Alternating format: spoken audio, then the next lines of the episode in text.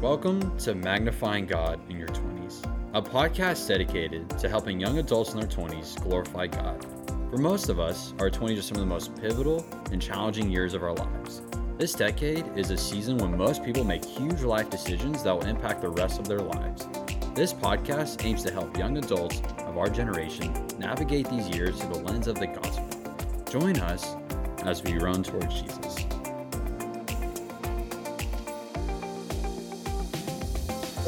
To another episode of Magnifying God in Your 20s. Magnifying God in Your 20s is brought to you by Sai and Manny. And today's kind of interesting, isn't it, Sai? It's my birthday as of the day we're recording. Big day. Big day. Manny's birthday, big 2 4. Big 2 4. I'm old. My bones hurt now. so I'm joking now. But yeah, big 2 4. Golly, God is good. 23 was a very big developmental year, just in general, spiritually. Manny, what's the biggest thing that like stood out to you or you learned from the 23rd year of your life? Ooh, good question. At 23, you learn that. Ooh, that's a good question. I don't know how to answer the question. Uh, let's see. Well, here's here's another one I have. For the big 2 4 for this next year, what is something you're looking most forward to? Wow, uh, big two four. I it definitely like more growing more spiritually in terms of knowledge and doctrine and getting closer to God. I think that's something to always look forward to every year. Whenever you like celebrate like a mark, like wow, God has made me survive another three hundred sixty five days. How can I use this next 365 days, God willing, to glorify Him in everything I do and to have my eyes continue to be fixed on Him and finish and run that race until it's like, all right, come on. And for those listening, Manny here, actually, big step, uh, just uh, stepped onto a role with our church at Christ Chapel. And so, Manny, just really quick, kind of walk us through what is something like you're most looking forward to with your new role with the church? Yeah, so my role with the church currently is associate to uh, it's I mean Christ Chapel we have young adult Wednesday night called Renovate and my role basically is assisting with the shepherding of guys and that means like every now and then I'll meet with one on one with a guy and just walk and talk about know what's going on in their lives and you know kind of share each other's burden and iron sharpening iron. And i just get to like meet people more intentionally. And i get to know them more on a more personal uh, level as you know associate staffer and just shepherding guys as giving me the opportunity to be able to you know walk with guys with their struggle and walk with them with like just helping and assisting in how they lead their own groups. So yeah, there's a lot that I've been learning being on ministry in terms of doctrine. You're reading this book um, on theology, and it's been it's a very dense read. And we're also reading this other book called Imperfect Pastor, which you know zooms in on being doing ministry and defining ministry as what God defined ministry to be because oftentimes we have our own idea of what ministry is, and it's like, well, is that is that thought in line with God's thought? Because if you're doing what you think ministry is, haven't you missed the purpose of what God has called you to do? So it's like, okay, what does God define as ministry? And having love, the foundation of those things. That's a long-winded way to answer that question. well, we're all really excited for you, Manny, and on this special day for his birthday, uh, just want to just really say how much like I appreciate Manny and his heart, really for all of you guys, for people in their twenties, and um, Manny really does. And I think you know this is obviously you know how this kind of podcast came to be, but Manny is just someone who really does love people very genuinely and really does care about their eternity and where they're going. And he wants to bring as many people alongside of him as he can on this run. And i'm honestly thankful to be one of his brothers in Christ. I get to walk alongside him through this podcast, through just doing life together, and in our you know our renovate community here at mm-hmm. Christ Chapel in Fort Worth. And I'm glad that you know not only do we have this platform here to really help, really you know, people in their 20s mm. do life, but also it's so cool, man, that you now have this opportunity through this position at the church, really just to put all of your energy and all your focus on supporting our young adult ministry and those in their 20s really point towards Christ and his and his word and growing. And I'm just really excited, man, just to see uh, the fruit that God kind of brings out of this. So, Manny, we all love you and appreciate you, man. And happy birthday. Hope Thank you, you. feel appreciated and celebrated today on this special day. Yeah, it's been awesome already. yeah, that's that. That's my week. It's not even my week, but that's just kind of like our introduction. oh yeah, we love it, and we're just excited to be back with you guys and to continue our conversation on the gospel. And before we jump into that, I think we're gonna have our quotes for the day. Which, by the way, Manny, this has become one of my favorite things we do. And so I'll go ahead and kick us off on mine. So mine today is gonna be uh, a quote from R.C. Sproul, and the quote is. I think the greatest weakness in the church today is that almost no one believes that God invests his power in the Bible. Everyone is looking for power in a program, in a methodology, in a technique, in anything and everything but that in which God has placed it, his word. He alone has the power to change lives for eternity, and that power is focused on the scriptures. And just reading that quote, Manny, like that was just so convicting for me because I mean, I personally see that in my life. Like, not only do I see it in the church, but I really do look for power in everything else. And I think I'm always trying to look, you know, for the, you know, what are the three steps to improve my life? And I think, you know, this is really like our heart for this podcast, too, is really to continue on to remind ourselves, but to help really, you know, those in their 20s, like, grow in God's word and be pointed back to God's word. And like how do we actually not just get you know application and you know here are the three steps you need for the situation you're in but how can we get to a place where we one see God's word as relevant right? Because I think that's the first step. Because if you don't see God's word as like relevant or like truly from him or written by him then like I don't think you put any relevance on it right? And so the first step for me is like one that step of like really truly understanding that this is a book that God wrote and it's from him and, and it's powerful and it's what we should be using as like a lens to all this other stuff. And that's really the heart of this podcast is like us reminding ourselves that God's power comes through his word and that we would remind ourselves to turn to it and we would know how to read it and comprehend it and then interpret it and apply it to our lives and and that's really um, the heart for this is, is to help you know others be able to do this on their own. And well, one of the things I think of too here is um, man it convicts me just that I need to be in God's word every day really to experience this power in this life change uh, really does involve like being being in God's word. You know I know for me it's so easily just to get distracted and to you know look for that in in, in, uh, in other ways. And you know one of the verses i just think of right now is you know second timothy you know 316 where you know god says you know like like scripture is god breathed and is and is useful for everything.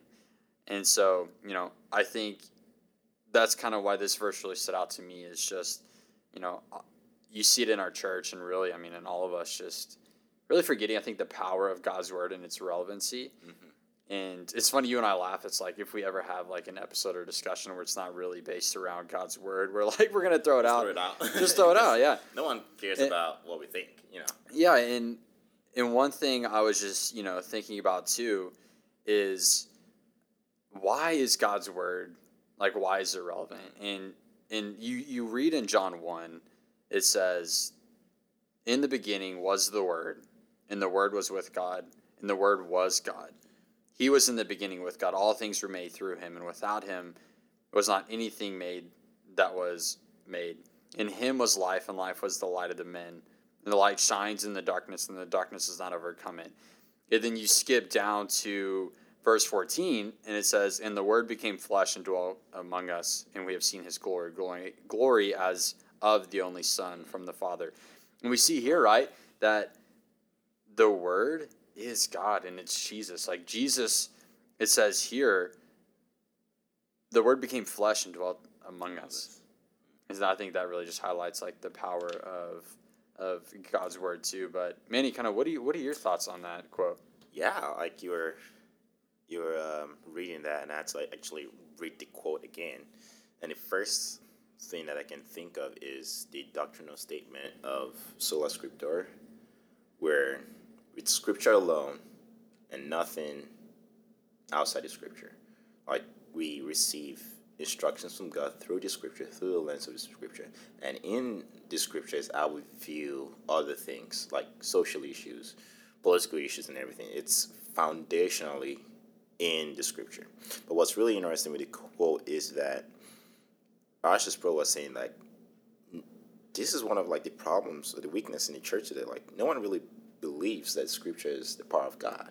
You know, you know, everyone's looking for a program and a method methodology, like what method or what steps or what twelve steps program can I use to decipher, I guess, walk through social issues, uh, and it's it's like as Christians, that's that's our foundational, you know, truth, and he says like was the end of the quote, like he alone has the power to change lives for eternity. So the word itself, I think, as part of itself, like Hebrews 4, for example, talks about the word of God is double-edged sword, like pierces through bone and marrow. So there's a, there's a sense of conviction that happens through the scripture. And the other thing with, with, with even scripture is that different authors, different points in time,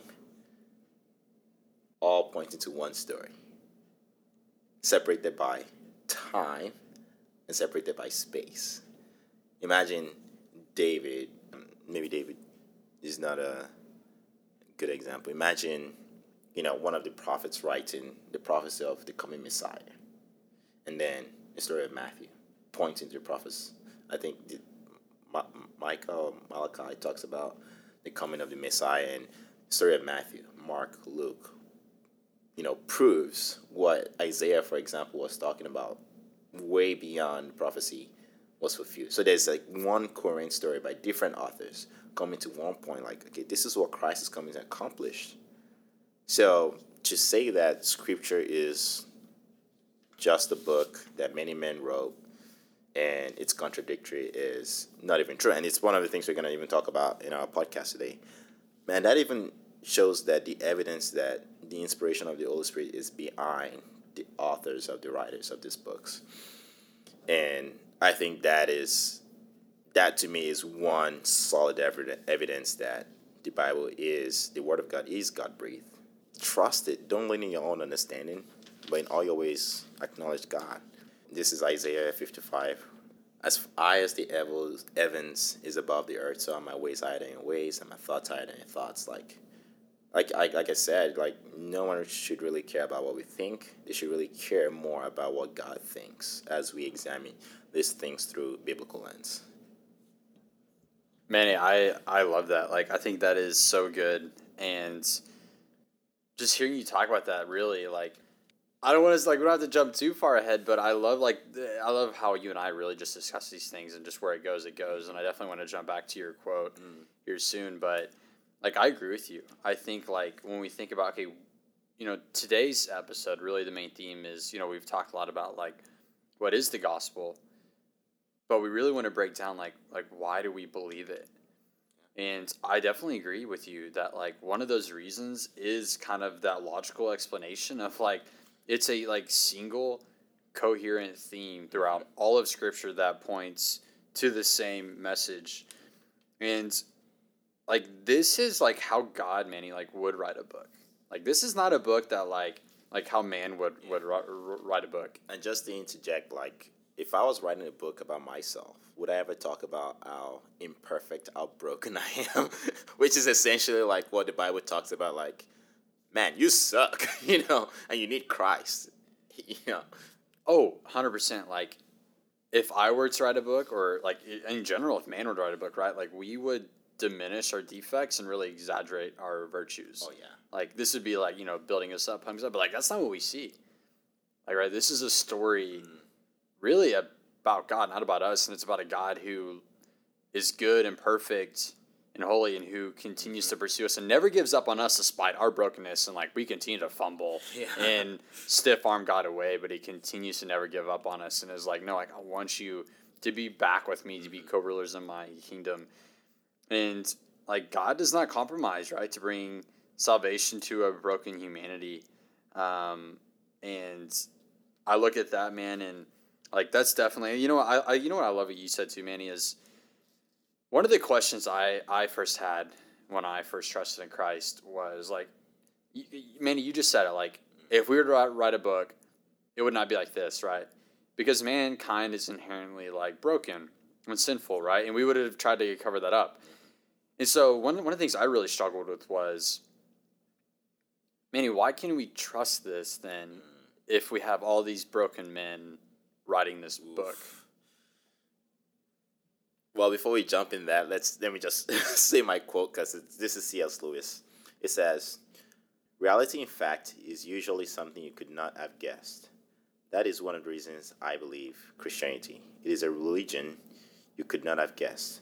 If it offered us just the kind of universe we had always expected, I should feel we are, were making it up.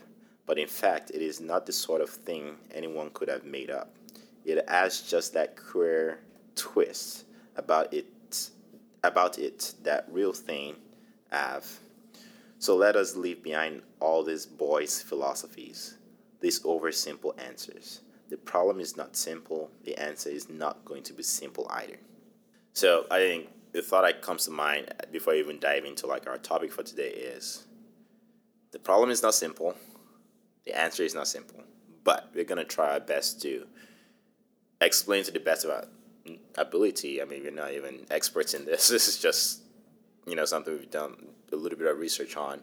Um, but we're gonna try to share our thoughts on that. But like, this is even along the line of something I was saying earlier. Like, you could have not guessed the Christian faith. Like, we live in a world where I do this and I get this as a result. I work for you, you pay, you, you pay me money. You know, I I help you move your house, you give me pizza. It's like, but Christianity uh, Christianity is like, you don't deserve this. You've offended me. You've transgressed all the parameters that I've set for you to dwell, and you've broken the law. Here's salvation. We didn't pay for it. We didn't do anything to deserve it. It's just like it's it's like a worker that relies on his boss and never shows up for a day at work, and and his boss is aware of it and still pays him his daily wages. You know, it's it becomes a gift, and I think no one in their right mind could have guessed that. But that's that's the story we see in like the entire uh, scripture. It's God's free gift of salvation. He gives the gift of faith, and you believe in Him and you trust Him, and that faith produces obedience, and you're able to walk in accordance to His His, his will. And you know, I just think that no one could have guessed. Um, it's one of the it's the only faith that preaches grace and not works. What do you think, Sai? Manny, I, I think that that is great. And yeah, I definitely also just want to caveat all of this. Really, this discussion we have today in all of our episodes is that yeah, we're definitely not experts in this, but we really just want to have a discussion a discussion around this, and we really hope it spurs on all of our listeners to engage in this and to do their own research as well. Uh, and so we're going to dive into you know through this episode a few explanations as to like why Manny and I believe the gospel and things like we've researched or thought about and kind of going along really the one we're talking about right now uh, which is kind of just this logical explanation this one of the bible just having the single coherent theme around it really talking about okay like what is that theme? And really quick i just want to recap the theme that we're talking about. If you're just kind of jumping in with us here in, in what we talked about in one of our previous episodes which is this idea of the good news the gospel And the theme we're seeing here, right, is to go all the way back. Because right in the beginning, right, we were created through and for God. Right, we were co-rulers in unity with God. And but what we see though is at the very beginning of this book is that we wanted to be our own gods, and that's really where sin, death, and destruction enters. And there's nothing we can do on our own to get back to this perfect God, right? There's this chasm in between because of our sin, and there's no good works that can bridge that gap. But one of the most beautiful things in this grand narrative is that God doesn't give up on us. He starts all the way at the beginning of this book in Genesis, and He has a plan to personally come and save us. And this is really what connects really the Old Testament, the New New Testament is this theme of Jesus is that person, God coming personally to bring us back to him. And he does that by living the life we couldn't live, right? He lived the perfect life we couldn't live. And he also does this by dying on the cross, like taking on that penalty that Manny talked about, right? That wage, like right, the wages of sin is death. Like what we earn for our sin is death. But God has given us this free gift through Jesus. And now, you know, if we trust in Jesus and, and follow him, right, when God sees us, he sees Jesus' righteousness. And so Manny was talking about earlier, right? You see like even like the prophet Isaiah saying, Hey, you know, God's gonna come personally to us. There's gonna be this Messiah, right? And when Jesus steps on the scene, like he says like you know like i i, I am the, the one that personally came like the kingdom is here i've he says i've come to fulfill the law and to fulfill all the things you have heard and he even kind of talks about this uh, in in luke 24 and Manny, what you and I would do to be there for this conversation, we just we, we see in Luke 24 that that G- Jesus says, "Oh, foolish ones, and slow of heart to believe all that the prophets have spoken." It's like they totally missed it. Was it not necessary that the Christ should suffer these things and enter into His glory? Then it says, "And beginning with Moses and all the prophets, he interpreted to them in the scriptures the things concerning himself." Like walking through, hey, this is how this whole narrative points to me, and I, I love that, Manny. Like, it's crazy that this book is written written by so many different authors over so many years in different cultures, Yeah. different languages. And it's not like they're all, you know, hey, we're all going to go to this, you know, Let's meet in the office. we're going to go to the Manny conference and we're going to like talk about this and oh, okay, this is where we're underlined. Like no, like dude, there like no gaps. Like it fit, it Mm-hmm. fits, and it's just it's amazing and how it really does point to this one grand narrative um, that we we see here. And I guess kind of going back to my question earlier for you, Manny, is like one thing I struggled with when I first believed is like scratching my head, being like, so we're talking about how mankind is broken. Well, then, how is this like? Why, why then can I trust this book, right? That if it was written by imperfect people, and man, I love what you said that what we see, like one, right? We see in Second Timothy three sixteen, we talked about that. It says like all scriptures God breathed, like breathed out by Him. But when it comes to these different men writing the book, Manny referenced this. It's in Second Peter. I think Peter really does kind of break this down well, well for us. And he says in Second Peter uh, one, he says, "And we have the prophetic word more fully confirmed, to which you will do well to pay attention, as a lamp shining in a dark place, until the day dawns, and the morning star rises in your hearts." Man, you just get chills reading that. Knowing this, first of all, that no prophecy of Scripture comes from someone's own interpretation, for no prophecy was ever produced by the will of man, but men spoke from God as they were carried along by the Holy Spirit.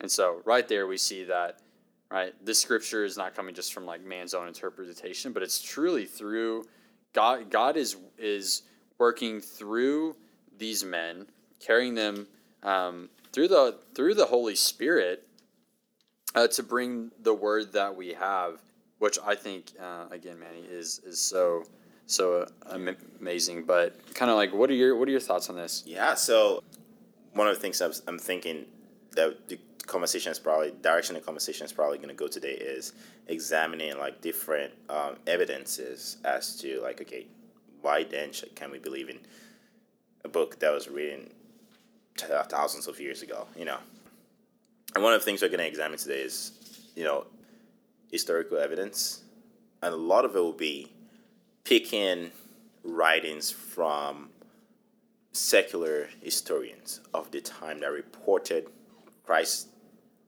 life, death, resurrection, the troubles that was going on in um, the city at the point and the uproar of and the rise of Christianity. And something you're gonna even notice in this quote is that some historians, in the attempt that they are going to like, in the attempt to deny some certain details of who Jesus is, they confirm it unintentionally. But there's one resource for you guys to get like as much detail when it comes to like research like this is J. Warner Wallace's website. It talks about it deals is an apologist and does talk does, does a lot of talk on cold case Christianity and has like a YouTube video of historians that proved uh, Jesus's death, burial, and resurrection. So I encourage you guys to watch it. But this episode is gonna be like kind of like a short summary of what that is. So we're gonna examine historical detail side. Do you have? Yeah. So today, Manny and I, kind of the high level, you know, kind of explanations mm-hmm. that that kind of we have that we're gonna walk through is really the first one we looked at right is kind of just that that logical explanation mm-hmm. right? Just looking how it's you know just a single coherent theme through throughout the bible all right? Then we're gonna really talk about the historical kind of explanation right? How like these people and places in the bible like really did show up in in history yeah. and like how the bible isn't just all kind of made up and these places are made up like how it's really a part of history. Mandy's gonna break that down for us as well. and then we're gonna talk about our personal favorite which is the empirical explanation which is really just theory and just logic aside, it's how we can look at really your own personal experiences and life change as evidence. And then the last ones we have that we're going to look at is kind of the biblical explanation that we kind of already talked about on how the mm-hmm. Bible claims to be God's word. Yeah.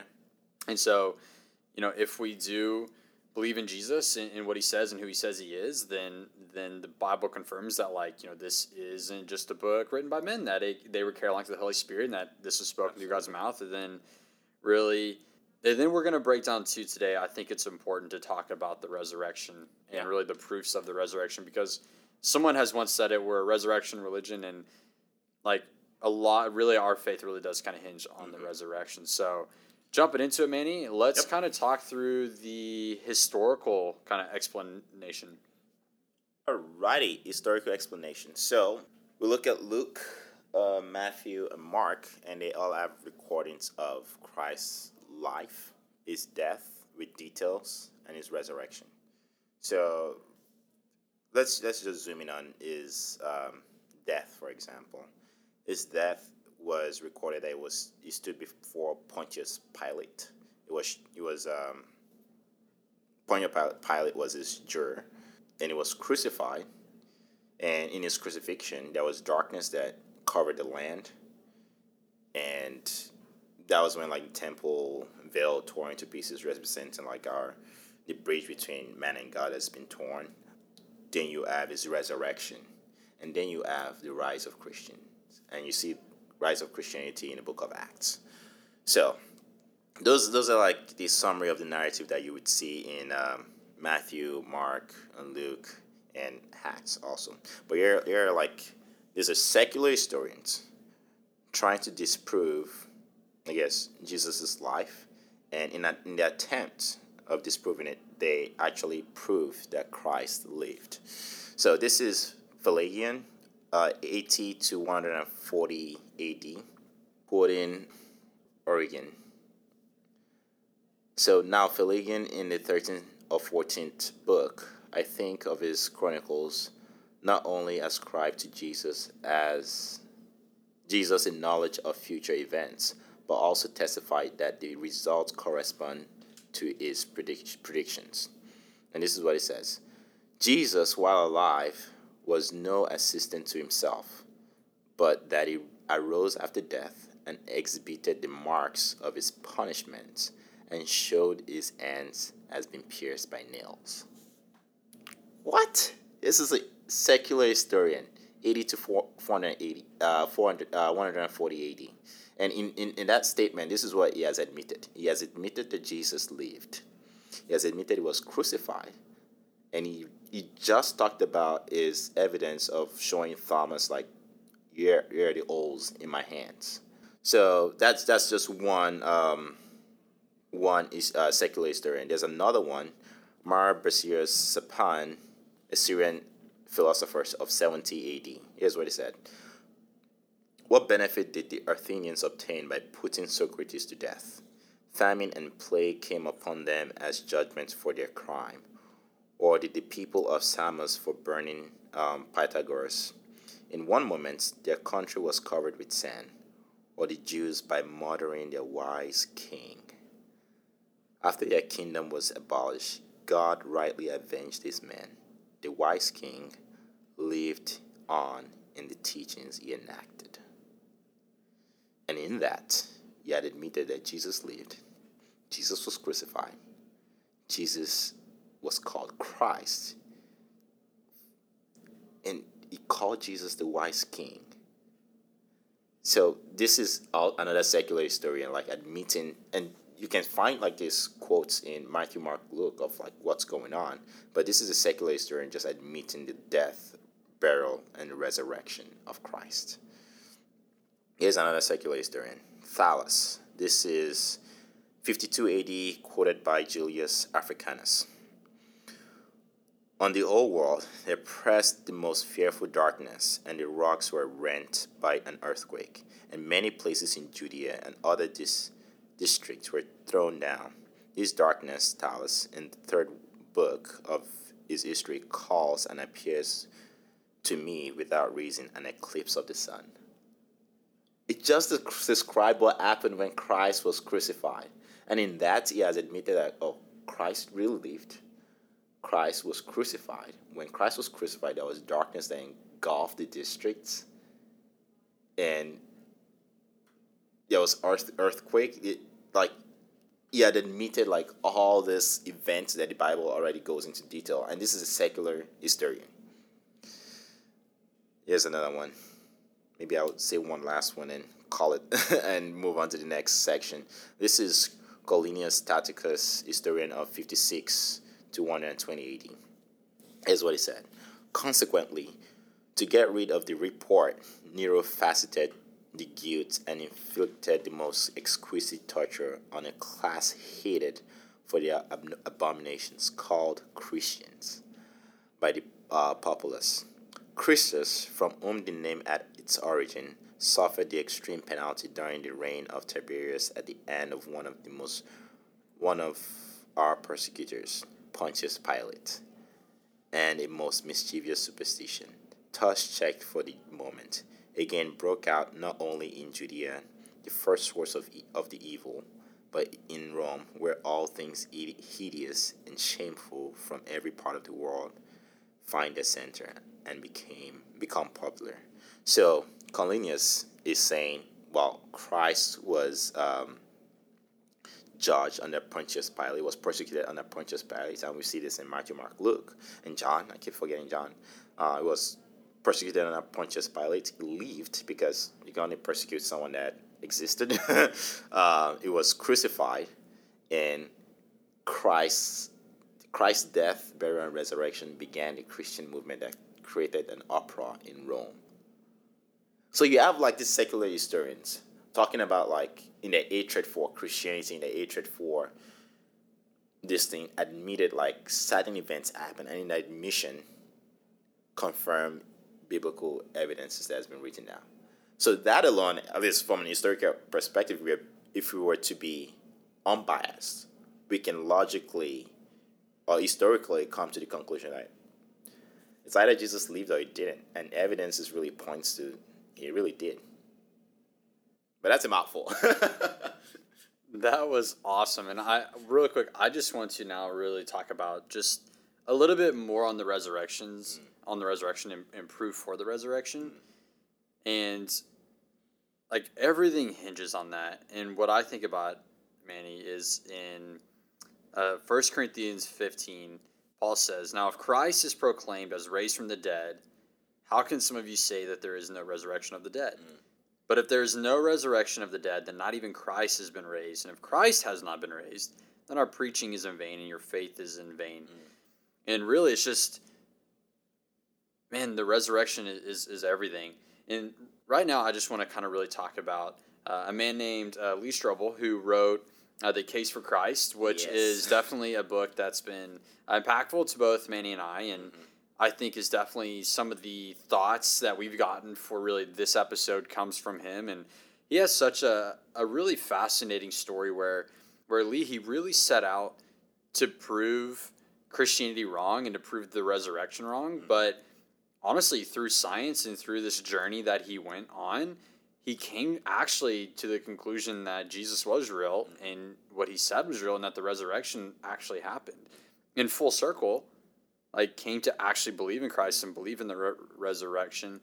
And I think he really, I was really, I think Lee really breaks it down so well. And, you know, I'm just going to really simply br- break it down to in, into four points that he's talked about before when it comes to the proofs of the resurrection. And the first one he talks about was like that Jesus was was actually dead. Uh, there's no record of anyone surviving a Roman crucifixion. Hmm. I mean, it was really like the most brutal way they had to kill someone. And one one quote that that Lee had that I like is from the Journal of the American Medical Association. So this is a you know non Christian association, and what they said was clearly the weight of the evidence indicates that Jesus was dead even before the wound to his side was inflicted. Right. So we have okay, Jesus was dead. The next thing is is like one thing, Manny, I thought when I was new to my faith or before I I truly believed is that really like Christianity just formed over many years and it was almost like a legend in the making. And Lee talks about like that's something he really thought when he was an atheist is that really the misconception of that like really this just took a while in the ancient world it was a legend that was built up. But when you look at it, that's not it. Like we have early accounts of the resurrection. You know, Lee talks about um, that we have preserved creeds of the earliest Christian church. Uh, really, what he calls like these new fla- these news flashes from ancient history, where they were right after after the re- resurrection, really like sending out these notices of like what's happening. And so, really, you see these eyewitness reports of the resurrection and these creeds dating back to you know right near when Jesus died and was resurrected. So right there, you have Jesus was dead. Right, you have these early accounts. Then there's the empty tomb right? Like even the opponents of Jesus admitted that the tomb was empty. Uh, and you know, it's so funny. I think one of the easiest like evidences for this is uh, in Matthew 28 when the guards are like admitting that the, like the body's gone because they're because they're trying to they're like finger pointing Yeah. and it says, uh, while they were going, behold, some of the guard went into the city and told the chief priests all that had taken place. And when they had assembled with the elders and taken counsel, they gave a sufficient sum of money to the soldiers and said, Tell the people his disciples came by night and stole him away while we were asleep. And like that right there is proof within itself that the opponents of Jesus were like panicking there and like trying to like yeah think think of a way. And then the kind of the last one that he has there is like there was just so many eyewitnesses. You know, he talks about at least nine ancient sources confirming, um, you know, that the disciples encountered Jesus, and it just wasn't even the disciples, but he met with so many other people as well. And so right there, like those are just a few points that you know Lee talks about. And again, Case for Christ is a great book if you really want to dive into this this more. Um, but Manny, I think the next one we can kind of move on to is our personal favorite one, which is um, really it's called the uh, empirical explanation. And really, what this means is so I, I looked up like the word empirical, and what it said was based on, or concerned with, or verifiable by observation or experience rather than theory or pure logic. And personally speaking, for me, like I have truly experienced life change since I trusted in Christ.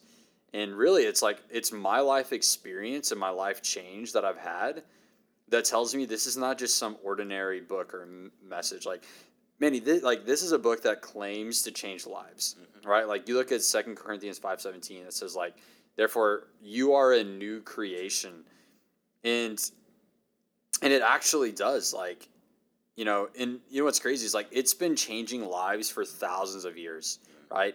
And it's not been limited by ethnicity, by language, by time. Mm-hmm. This it continues to change lives and like one of my favorite things is I just love hearing people's testimonies, just really hearing about where people were and where how Jesus met them where they are and how Jesus has really like transformed their life. And it's not that, that our lives are perfect, but we just continue to be sanctified to look more like Christ every single day. And that's why I think this is like my personal favorite of the explanations is because it's one that like you and I have like personally yeah. experienced and um I don't know, Manny, like kind of what are your thoughts on, on that one? Yeah, I think like you know, it's it's just really interesting how like it's important that other people understand like the greatness of our sin so they can understand the greatness of God's grace. And I don't know if you read this already, but if you look at Corinthians, it talks about, you know, if I think First Corinthians, let me see if I can just read it. It's First Corinthians 15, verse 17 and it says and if christ had not been raised your faith is futile and you are still in your sins. Then those who have fallen asleep in christ have perished. If in christ we have hope in this life we are of all men to be most pitied. So what, what that's saying in first corinthians is that if the resurrection and that's why everything is hinging on the resurrection if the resurrection was fake then our relationship as christians is futile. Like we don't why, why do we why are we Christians then? So I think personal testimony does come to play. Like when you share your testimony, like let let sinners understand your brokenness, so they can understand it, understand God's greatness in His redemption, in His sacrifice, in His love, in His hatred for sin. Like that way, like people can be in awe and wonder of, oh my goodness, this is an awesome God. But I, I think personal testimony does go a long way when you know when you when you share a testimony like hey I've given you like all I'm delivering it can be like Paul like I'm delivering this to you as a false impo- importance that Christ was you know buried and he rose from the dead from from the grave. I mean I, I should probably should read, I should probably read that so I don't butcher it. And while Manny looks that up I and one I love when we have like page flipping going on. Like I love how we're you know just trying to be God's word. And one thing I am thinking about right now too is like if you were not there to witness something, Manny, like like how would you believe them, right? And like it's how it's how they change their life. Like yeah. they wouldn't like you wouldn't believe someone if they said, "Hey, like here is something that happened to me and it changed my life." Then you're gonna be like, "Okay, well, let me look at their life change, their heart change, their life trajectory." Mm and I think like there's no better example than Paul, right? Who was really against Christianity, who he's like, you know, a Pharisee of Pharisees, hunting down Christians, but then he meets Jesus on the road of to Damascus. And you know, he claims that, you know, I met with Jesus and he changed my life. And even remember that his disciples yeah. are kind of like, uh, we don't know about like, yeah, yeah. We, we don't know about this. But you look at like we wouldn't right we wouldn't believe like paul says that but we wouldn't believe him right if he didn't have that life trajectory and and, and heart change and even the disciples who are these uneducated fishermen mm. going to the ends of the earth to face persecution and they met jesus and their life was changed and you just see power in that and man, it look, looks like you found it, but like I don't know, you kind of yeah. your thoughts on that, or you want to go back to kind of what, just, what you're reading? I was just gonna say, like you know, First Corinthians 15 talks about like um, this is Paul delivering like the news of salvation or the gospel as of first importance. It says this is First Corinthians 15 verse verse 3. It said, "For I delivered to you as of first importance what I also received." And this is this is what is delivering to them that Christ died for our sins in accordance with the scripture like Christ died. That's a factual evidence in accordance with the scripture. That he was buried, that he was raised on the third day in accordance with the scripture, and that he appeared to Cephas, who is also called Peter, then to the twelve. And then he appeared to more than 500 brothers at one time, most of whom are still alive, though some have fallen asleep. So he's delivering like the gospel. What do you need to understand about the gospel? That Christ died arose and appeared to many. That's it. And all we can say as Christians to non believers is believe, have faith, put your trust in God.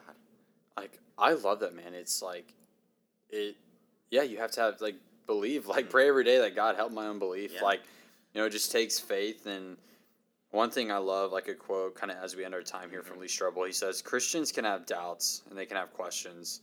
The healthy way to deal with it is to talk about it and to be honest about it. And that's really what we want to do today. Is like, okay, like I'm someone who I hear the gospel. I'm like, yes, like that's what I want. I believe that. I believe in Jesus mm. and what He says and who He says He is and God's word. Then really, I mean, I love our next step today. It's just it's it's healthy to process through these things, mm-hmm. and we just hope that everyone listening is encouraged today. Yeah. You know that you see there's this you know strong foundation there.